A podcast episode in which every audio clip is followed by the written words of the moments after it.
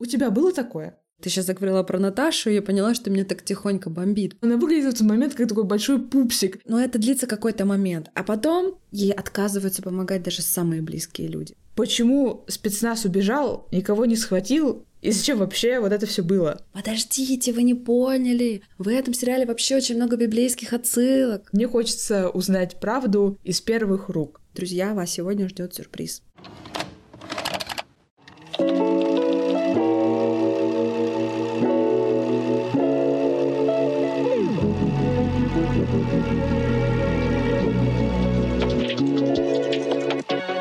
Друзья, всем привет! С вами подкаст «Ты это видела?» и я, сценаристка Ирина Романова. Меня зовут Элина Жукова, и вы слушаете спецвыпуск подкаста «Ты это видела?», где мы обсуждаем фильмы и сериалы с помощью хейтерских комментов. Знаете, мы поняли, что, во-первых, очень соскучились по нашему подкасту и по вам, наши любимые дорогие слушатели. И второе, оказалось, что во втором сезоне мы не сделали ни одного эпизода о проектах, которые были бы созданы женщинами. Вот в первом сезоне у нас полным-полно таких проектов, а во втором сезоне нет.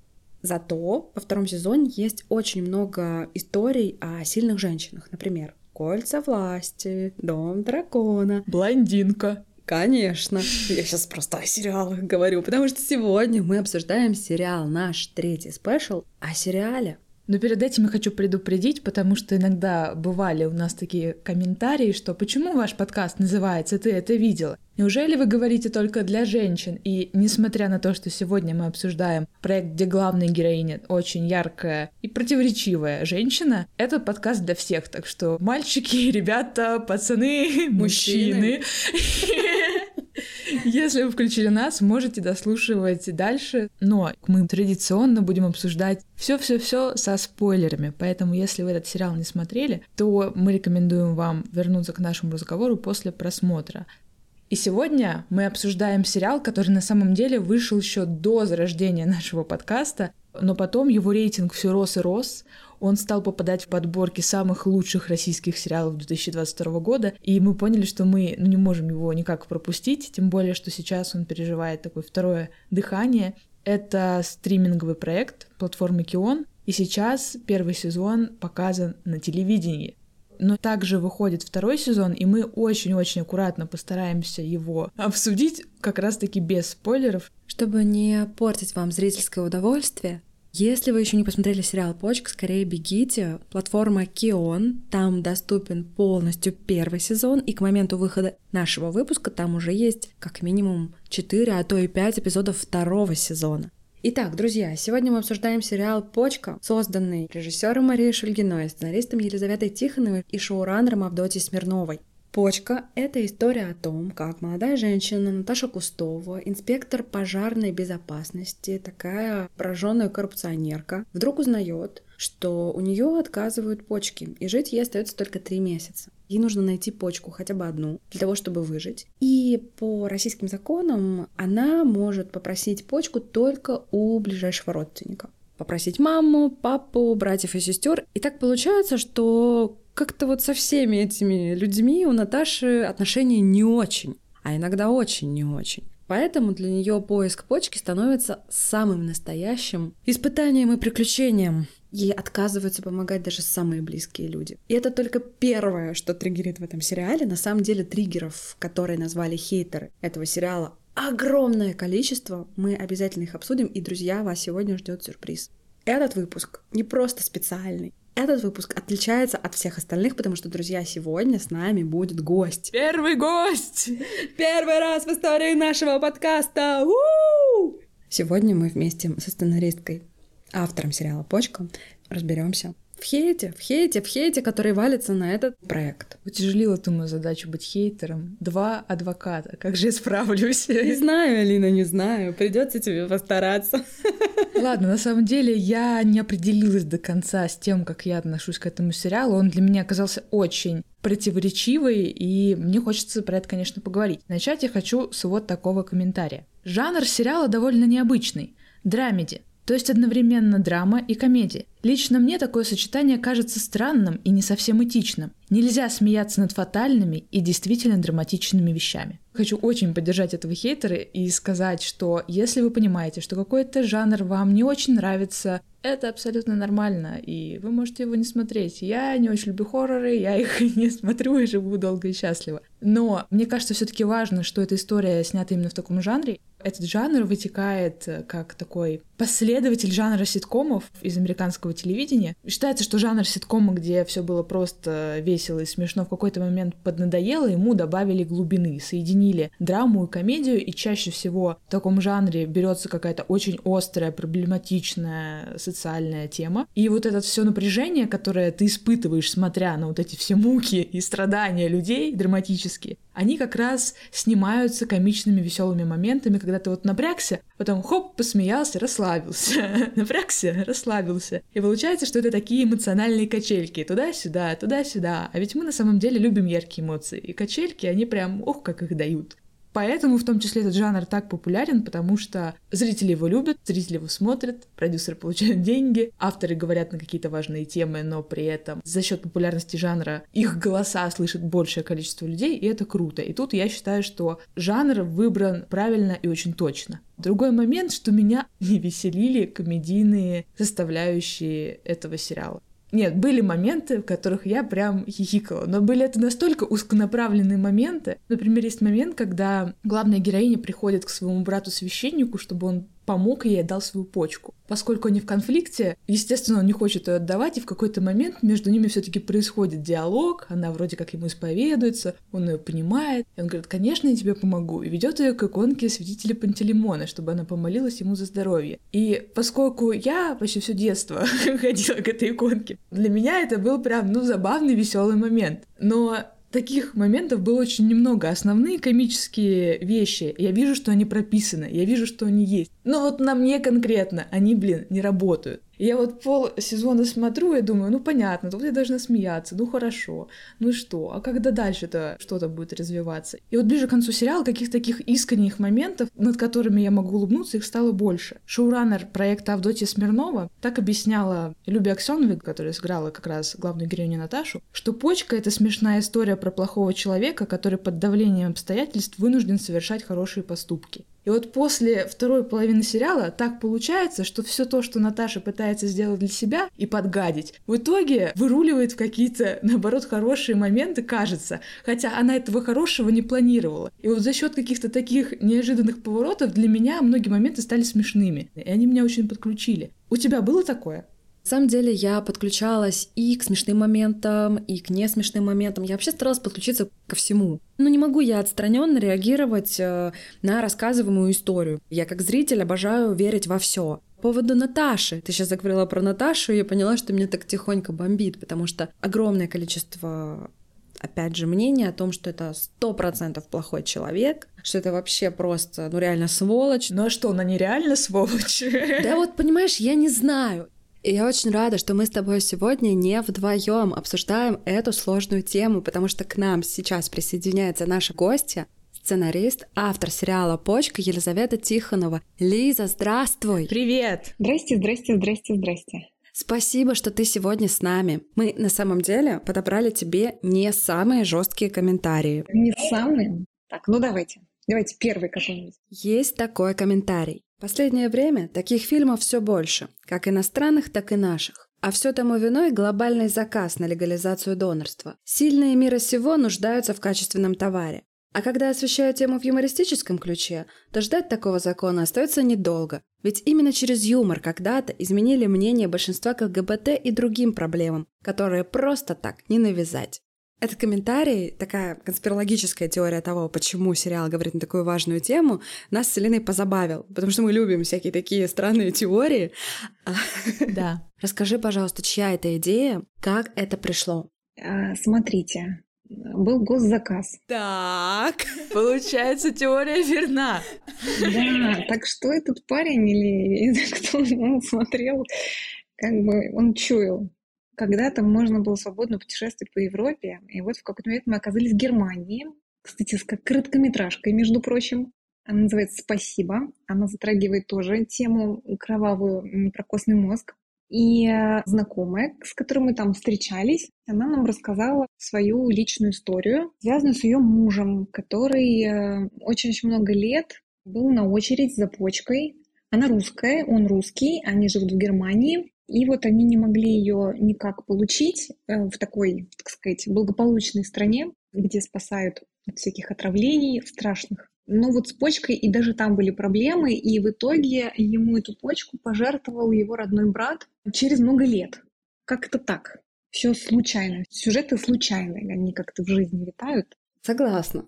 Такой вопрос, очень важный. Наташа Кустова — это триггер для огромного количества зрителей, для огромного количества хейтеров. Почему это такая неположительная героиня, Лиза? Элина? Подожди, у нас есть коммент, давай его тоже зачитаем. Давай. Меня взбесил сериал, в котором героиня, ведущая отвратительный образ жизни и сама не являющаяся эталоном морали, нашла почку и будет жить. Мы часто встречаемся с тем э, в комментариях, что зрители, особенно российских фильмов и сериалов, они до сих пор ждут, что герой должен обязательно исправиться из плохого стать хорошим, все осознать. А вот в этом сериале все совсем не так однозначно. Расскажи, пожалуйста, как вы придумали этот характер? Мы тут э, что-то анализировали и поняли, что на самом деле образ витал очень давно из всяких каких-то различных заявок, каких-то сценарных идей, пилотов. Вот что-то такое сконструировалось и получилось э, в виде Наташи. Ну, потому что про плохого человека интереснее. Интереснее рассуждать, интереснее, ну, как бы смотреть, что с ним происходит. Просто поэтому. Ты знаешь, э, мы когда обсуждали сериал «Почка», мы поняли, что на самом деле не включили его в такую трилогию важных проектов 2022 года. Это проекты «Обоюдное согласие», «Нереалити» и вот «Почка». Это сериалы, созданные женщинами, сериал, рассказывающий о сильных женщинах, которые не вписываются в эту такую считающуюся традиционной историю о том, что сильная женщина с тяжелой судьбой переживает какие-то трудности, но потом приходит принц, который решает все эти проблемы, и все трудности растворяются. Почка — это другая история, и в ней нет прекрасного принца. И это очень триггерит многих зрителей, и отсюда вот есть а, комментарии и вопросы о том, почему мужчины в сериале «Почка» такие слабые. Например, одним из клише стал муж Наташи. На фоне ее он слабый, плаксивый, непостоянный и нуждающийся. Мне показалось, что создатели специально создали маскулинную жену и феминного мужа. Только в случае героини это играет ей на руку, а в случае с Антоном авторы высмеивают эмоционального мужчину. На самом деле мы никого не высмеивали, мы просто создавали образы. Но когда ты высмеиваешь, на самом деле всегда это видно. Ну, вот эта история, когда автор над героями смеется, что ли, но это всегда чувствуется, вот это высокомерие. Никакого высокомерия у меня нет ни к одному герою. Я всех очень люблю, они все для меня живые люди. Тот же Антон, как бы он списан с живого человека. Вот образ такого мужчины. Вот такие существуют мужчины. Я ничего не могу поделать. Ты знаешь, я абсолютно тут к тебе присоединяюсь. В реальной жизни есть такие мужчины. Это не хорошо, это неплохо, это просто так. И дело в том, что когда в твоей жизни что-то происходит, какие-то трудности, к тебе не приходит волшебный спаситель. И сериал очень жестко, очень жестко показывает эту, ну, правду, такую, что ли. Вот. Спасибо, круто. А у меня на самом деле есть вопрос.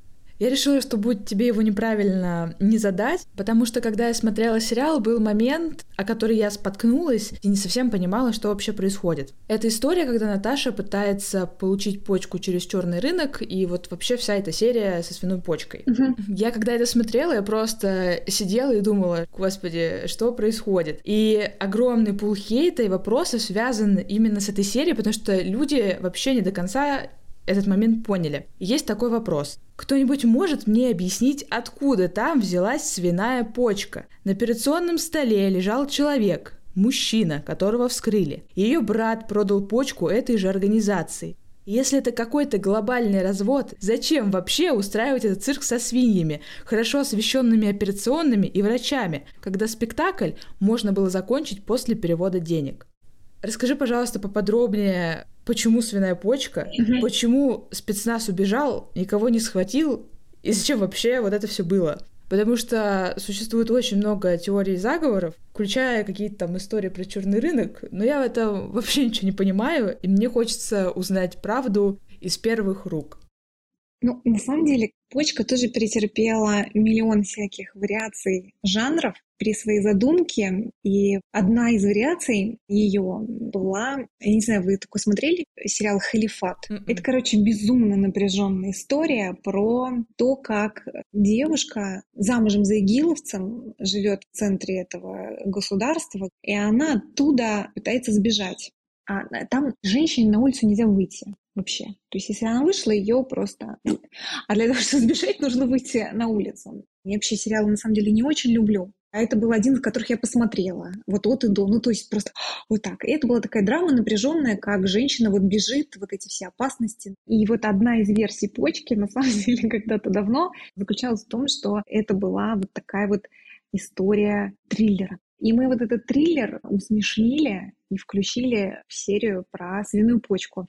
Значит, там какая история. Мы ее раскрываем во втором сезоне, когда она приходит к этому мужичку, который вот все и организовывал. Это такая предсмертная инсценировка продажи почки за 5 миллионов. Просто она же тоже не дура, она же не сообщит не отправит деньги, пока не случится операция. Да, это такой спектакль. Ну, как бы при этом они заработали 5 миллионов, потратили, не знаю, 200 тысяч на этот спектакль.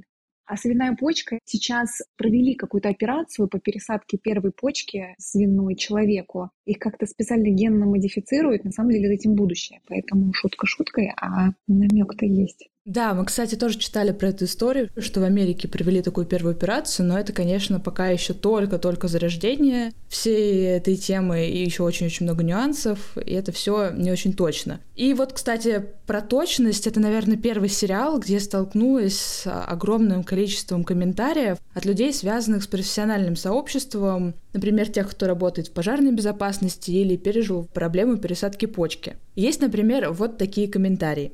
Что мне не понравилось? Практически все. Начиная от неожиданного отказа сразу двух почек у абсолютно здоровой молодой дамы и заканчивая тем, что пожарные инспекторы не закрывают объект, который имеет нарушение, сразу здесь и сейчас, а дают и месяц для их устранения. Ордена, медали, значок классного специалиста и прочее вообще не клеится логически с ее должностью. Такое чувство, что нацепили все подряд. Есть установленная форма, которую все должны носить. И потом там еще куча-куча-куча идет мелких фактов в этом комментарии. Я, например, на это не обращаю внимания, но я знаю, что есть много людей, которые на это внимание обращают. И вот тут на самом деле такой тонкий момент. С одной стороны, кино и авторы кино, они не обязаны полностью соответствовать вот всем жизненным моментам, установленным. С другой стороны, тебе, как автору, нужно сделать так, чтобы это было и похоже, и при этом дать себе некую свободу. Как ты эту грань проводишь? Даешь ли ты прочитать свой сценарий кому-то, чтобы проверить их на какую-то жизненность в плане отдельных фактов? Я единственный встречала, наверное, тип комментариев, видимо, моя психика не э, вылавливает другие, что люди, вот, которые пережили эту историю, они вот все говорят, конечно, очень много всего отличается, но круто, что вы об этом сказали. Мы всегда просто умоляем подключить как раз перед съемками или во время съемок консультанта медицинского, который будет присутствовать на каких-то моментах. У нас всегда есть знакомые, у которых мы что-то спрашиваем, ну, кустарным образом спрашиваем, а такое может быть? Такое может быть. Очень смешно, на самом деле. Вот если ты пойдешь тупо к врачу, нефрологу, да, который отвечает за почки, и пойдешь у него спрашивать, а вот может быть такое, что у героя и дальше там твой какой-то вопрос. Он говорит, да нет, конечно. Или, да вы что, никто не берет взятки. Ну, как бы, консультант должен понимать, что такое кино. Во втором сезоне история про нелегальные операции. Конечно, официально это не существует, но есть море доказательств в интернете, что что-то где-то как-то проводится. Ну, конечно, что-то приходится домысливать. Про пожарных, а, безусловно, сценарно-режиссерское допущение, что она носит китель вот так, поверх костюма, не по форме, в церкви. Но еще всегда есть, конечно, люди, которые всегда знают, как вот сколько должно быть этих звездочек. Вот их нужно привлекать э, консультантами, они очень помогут. Они должны в комментариях давать свой номер телефона. Ну, там, типа, вот я специалист вот по такому. Там, мне кажется, это правда будет полезно.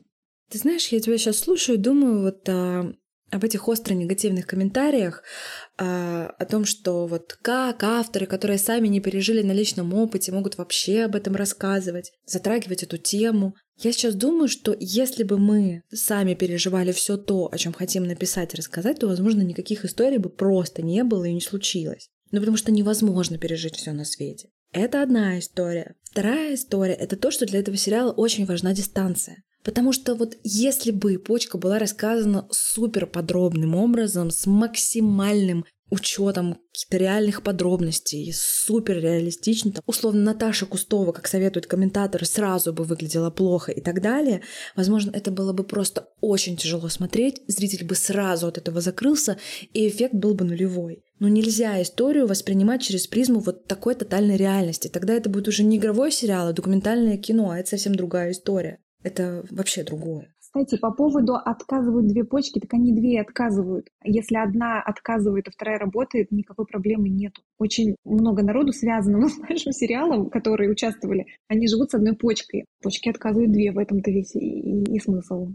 В этом смысле, что можно себя представить на месте персонажа либо Наташи, либо окружающих людей, и очень легко и страшно, что либо ты окажешься перед такой проблемой, либо ты окажешься перед еще страшнейшей проблемой, отдать не отдать, когда ты родной, живой, муж, жена, и это помогает написать, потому что мы в этом смысле были откровенны. Это действительно тяжело, непонятно, неоднозначно. И последний вопрос. Есть первый сезон, есть второй сезон. Будет ли третий, и стоит ли нам ожидать, что это будет какая-то большая такая дородная франшиза? Мне кажется, что просто нужно досмотреть второй сезон до конца. Мне кажется, как все поймут.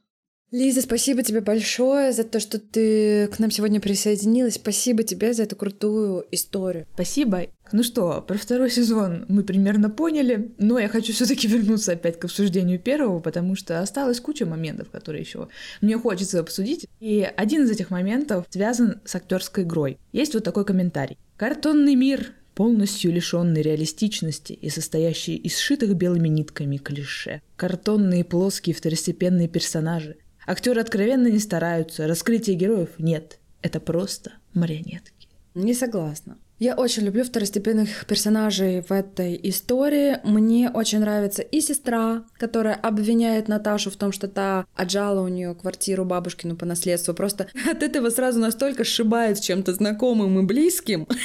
ну, то есть у всех есть родственники, у всех э, когда-нибудь возникнет вопрос наследства. Сначала сестра, потом старший брат священник, у которого эго каких-то безразмерных просто масштабов. Как мне кажется, у него и веры-то настоящей нет. Он просто чувствует себя каким-то вот этим заместителем Бога на земле и ставит оценки вот просто исходя из своих каких-то, не знаю, ценностей, что ли.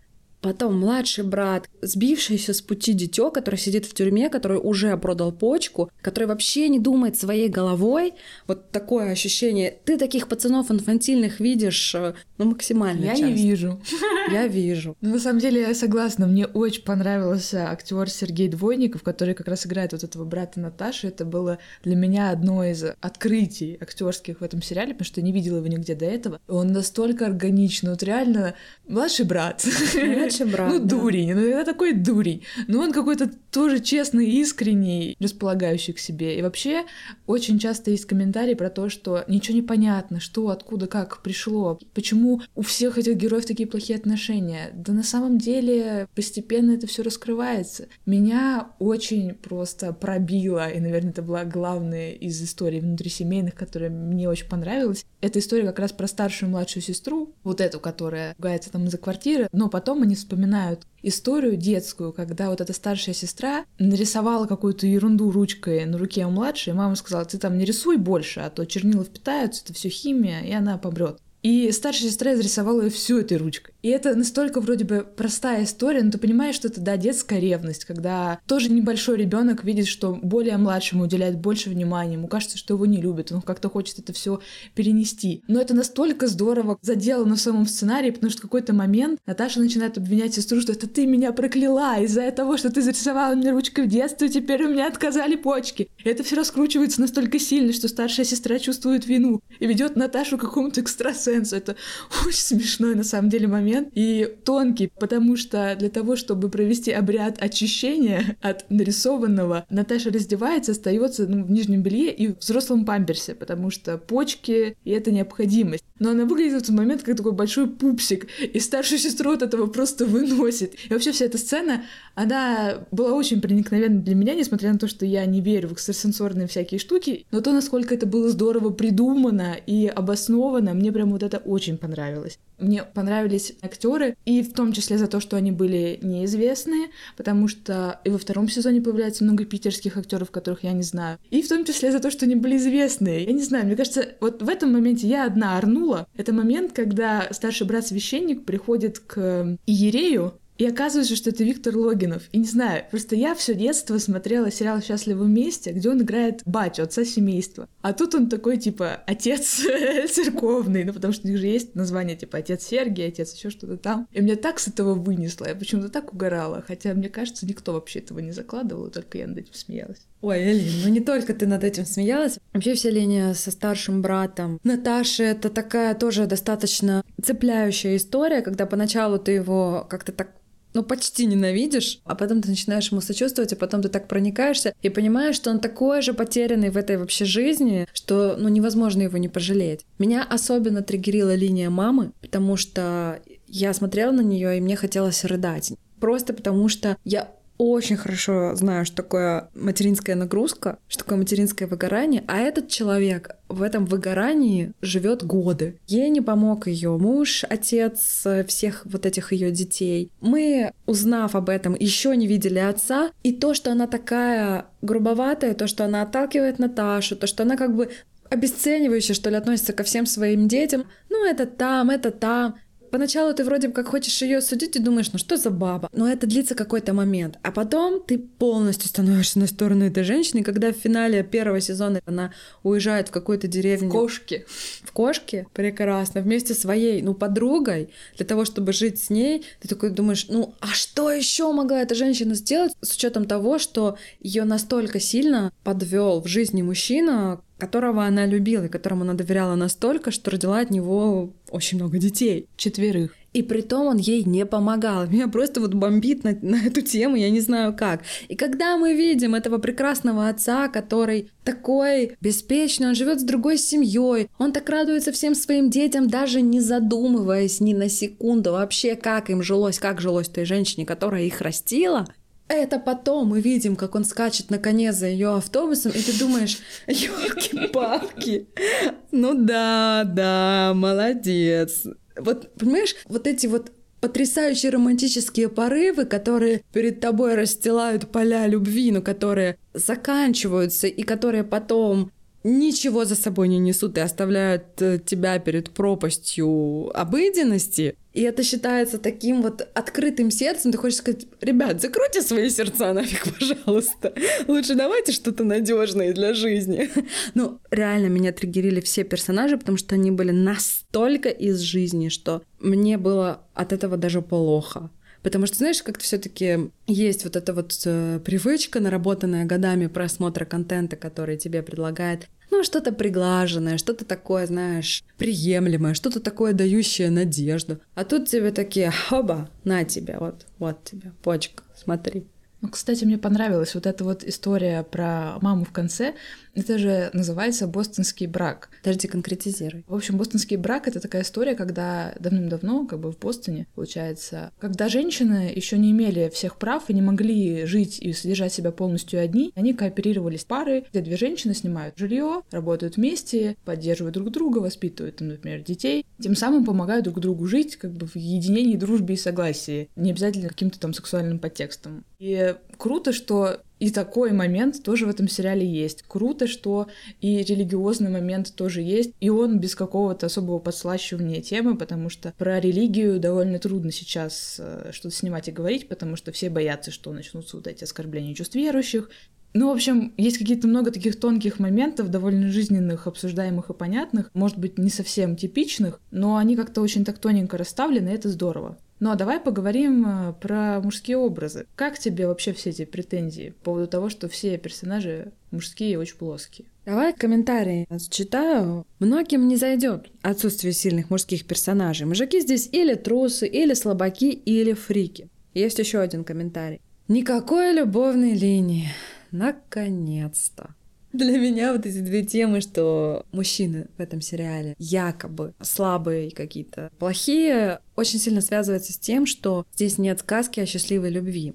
Во-первых, все мужчины, которых мы видим в сериале, тоже проходят свой путь. Примеру, старший брат изначально супер уверенный в себе, как минимум к финалу первого сезона, он очень сильно начинает сомневаться в том, в чем он был на 100% уверен. Он остается на таком распутье, которого, наверное, ну никому не пожелаешь, с одной стороны, с другой стороны пожелаешь, потому что у человека появляется возможность разобраться в себе и обрести настоящую опору, которая будет э, зиждиться не только на каком-то безумном самомнении, но и на чем-то настоящем. Или, например, ее младший брат, который был абсолютный просто инфантил в самом начале, который вообще не задумывался ни о чем, к концу первого сезона становится водителем на скорой помощи. Он понимает, чего он начинает хотеть от жизни. Он понимает, что есть какая-то простая опора. Я хочу помогать, я хочу делать вот это. И это очень ценно. Если мы говорим об отце, в первом сезоне не происходит вот этого осознания какой-то грандиозности того, что же он все-таки натворил. Может быть, это произойдет во втором сезоне. Мне очень интересно, как эта линия будет развиваться, потому что пока я не вижу того, что отец получил свое, по заслугам, так сказать, получил.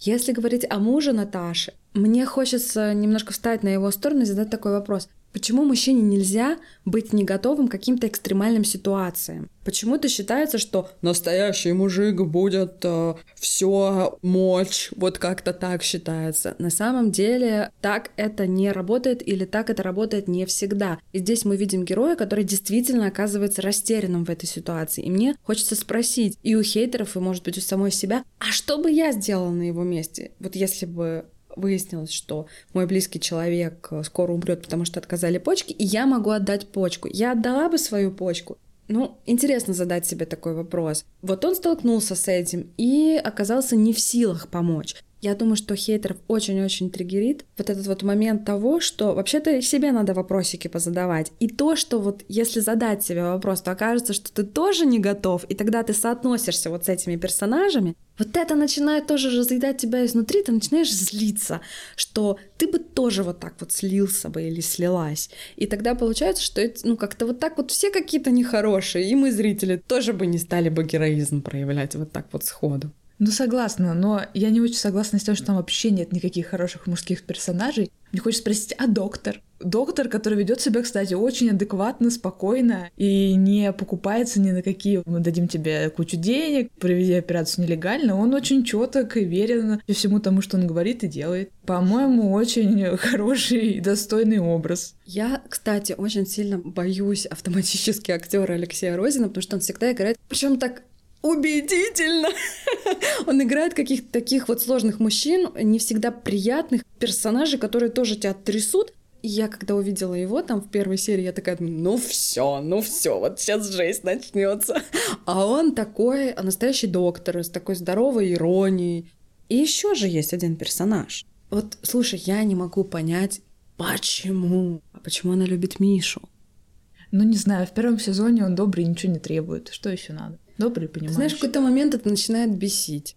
Вот прям дико бесить. И это очень классно, и это очень вписывается в драматургию вообще. Это очень драматургичная история, драматичная. Когда одна ищет, сломя голову себе почку, там просто какие-то рекорды в поисках почки устанавливая, к концу первого сезона выяснится, что Наташа Кустова семь вариантов доноров себе нашла, несмотря на то, что ей реально было фигово, у него есть вариант, ему готова помочь мама, и он отказывается от этой помощи. И знаешь, э, есть комментарий о том, что у меня такая же проблема, и я тоже отказалась от почки, это мой выбор. Как раз-таки комментаторы, которые пережили эту проблему или переживают сейчас, они говорят о том, что мы не хотим смотреть. Нам очень тяжело это смотреть, потому что для тех людей, кто в теме, этот сериал ну, не является достоверным, что ли. А я думаю о том, что если бы эта история была показана через призму суперреальной реальности, ну я бы точно не смогла ее вывести, я бы точно не смогла ее смотреть. Все равно есть хейт, все равно есть хейт, зачем вообще это смотреть? Вот, вот я тебе сейчас прочитаю, и ты мне вот расскажи.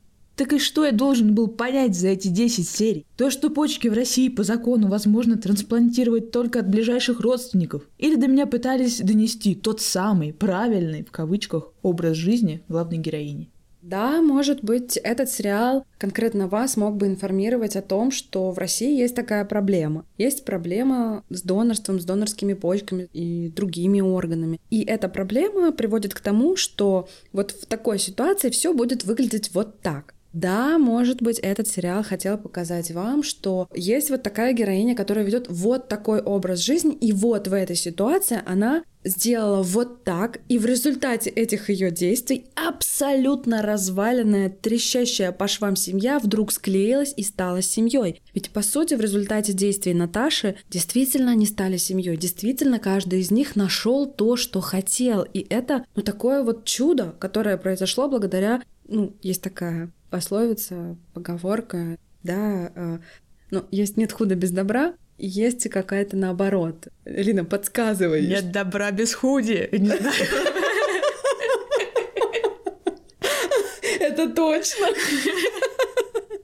В общем, если вы вспомнили правильную поговорку или пословицу, напишите нам в коммент, пожалуйста. Подскажите, потому что что-то вот прям в моменте не можем вспомнить. Так вот, э, если бы не вся эта страшная ситуация, не было бы и чего-то хорошего, чего-то, что все никак не случалось. А если отвечать на этот вопрос, зачем этот сериал, для чего этот сериал, лично для меня он поднимает еще одну очень важную тему — оказание помощи и принятие помощи. Дело в том, что сам факт оказания или принятия помощи, он достаточно драматичен. Почему? Объясню. Потому что далеко не всегда человек может признаться в том, что ему нужна помощь. Часто, когда человек просит о помощи, он может испытывать вину, он может испытывать глубокую печаль и досаду, что оказался в моменте недостаточно сильным для того, чтобы справиться совсем в одиночку. Есть вторая сторона вопроса. Те, у кого просят помощи, не всегда готовы ее оказать. В этом тоже есть очень много драмы, потому что ну, у человека может не быть ресурса, у человека может не быть желания. Но всегда, когда ты отказываешь кому-то в помощи, это всегда, знаешь, какая-то мини-завязка. Потому что человек это запомнит навсегда, что ты не помог, так или иначе. Ты это запомнишь навсегда, что ты не помог. Будет вот этот вот осадочек. Даже если ты будешь говорить, что да, мне это вообще не важно, я через это переступил, и вообще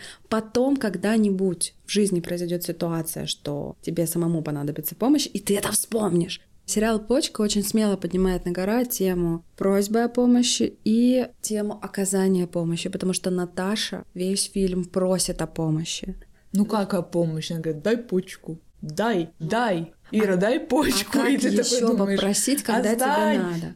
Понимаешь, когда в такой ситуации, вот здесь речь идет о жизни и смерти. Одно дело, когда там, не знаю, просишь денег, чего-то такого, что осязаемое и не такое уж и большое. А здесь ты у человека просишь отдать, э, ну, несколько лет своей жизни, как минимум. Здесь ты человека просишь рискнуть своей жизнью. А какие есть еще способы попросить? Кроме как сказать, дай, пожалуйста, почку. Можешь вот отдать мне почку, я не хочу умирать. Ну, я согласна, попросить-то можно и так, но тут еще проблема в том, как она просит. Она, по крайней мере, сначала очень агрессивно просто говорит, дай почку. Ты что, баба, говорит она своему мужу, и она просто заставляет его.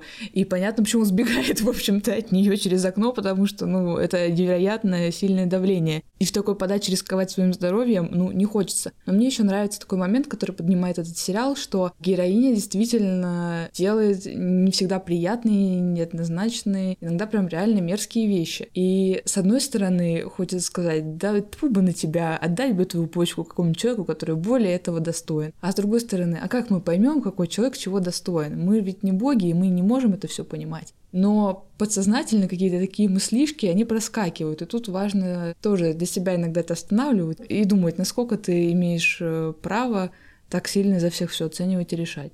Соглашусь. Ты вот сейчас пока говорила, я вспоминала один из комментариев хвалебных. И нужно сказать, что хвалебных комментариев-то ого-го сколько. Так вот, один из них говорит, э, подождите, вы не поняли, в этом сериале вообще очень много библейских отсылок, отсылок к притчам. Я такая, хм, а каким притчам я решила освежить в памяти притчи Христовы?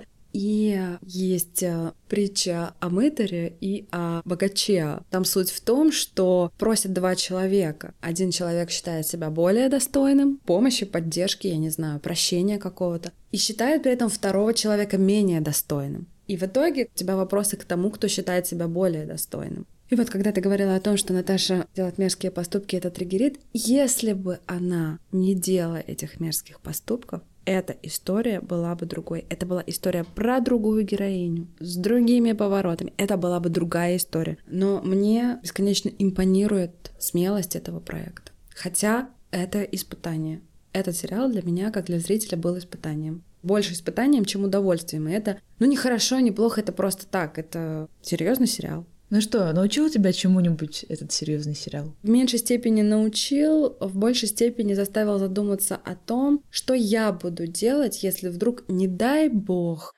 со мной произойдет подобное, вот просто даже не хочется это произносить, настолько хочется дистанцироваться от этого и, знаешь, нырнуть в какую-то реальность, где это все со мной невозможно. Я тоже буду просить о помощи, не знаю, как и какими словами, но я буду это делать как Наташа Кустова, просто Наташа Кустова просит это так, как она может это сделать, а я буду делать так, как я это могу сделать. А что еще делать в этой ситуации?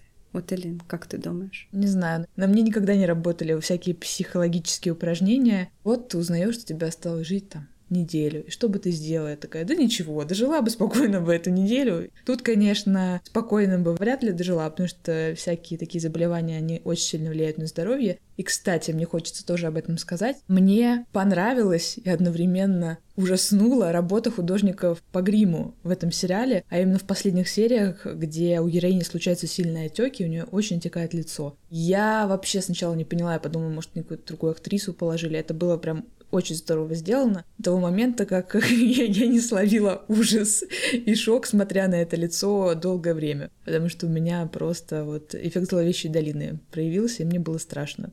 Момент, когда мы видим Наташу Кустову в финале первого сезона, да, в таком изменившемся виде, он достаточно страшный, конечно, но тем не менее я считаю, что очень правильно, что она такая, только в финале, потому что иначе было бы очень тяжело смотреть. Это особенности просто восприятия нашей психикой. Да, но вообще вот эта рубрика «Чему научил», она же у нас появилась скорее из такого прикладного комментария, где человек очень четко по пунктам говорил а, какие-то рабочие лайфхаки, которые работают. Я когда смотрела этот сериал, вспомнила вот эту вот историю, какая-то психологическая уловка. То есть, если ты наденешь рабочую одежду и возьмешь, например, стремянку, то ты можешь пройти в любое здание, потому что люди, которые тебя не знают, но видят тебя вот так, они как бы считают, что ты рабочий, тебя пустят во все технические помещения. И я очень часто видела, как э, Наташа это использует, надевая свой китель и тыкая какой-то корочкой, когда даже там нет того, что в этой корочке, она как бы поджимается, и, и все такие, ну, вроде да.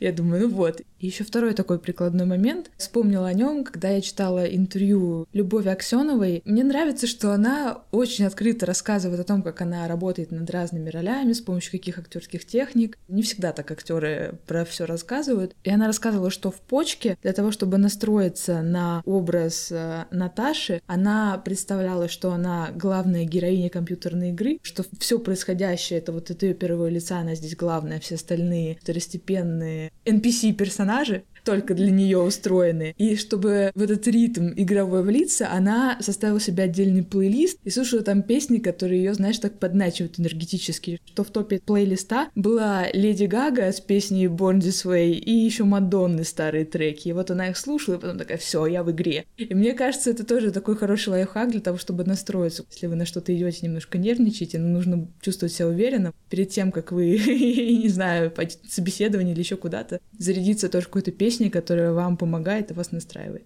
Только так я и делаю, Алина. Вот всю свою жизнь реально.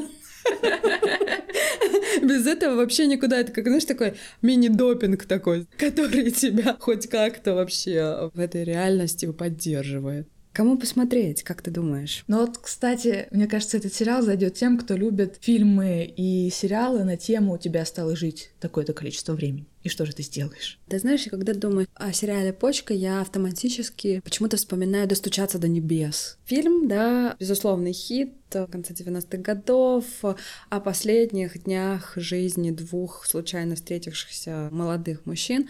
И еще можно, этот список вообще уходит в горизонт. Это действительно фильм вот на эту тему. Я традиционно считаю, что сериал «Почка» нужно посмотреть всем. Рано или поздно. Лучше рано, чем поздно.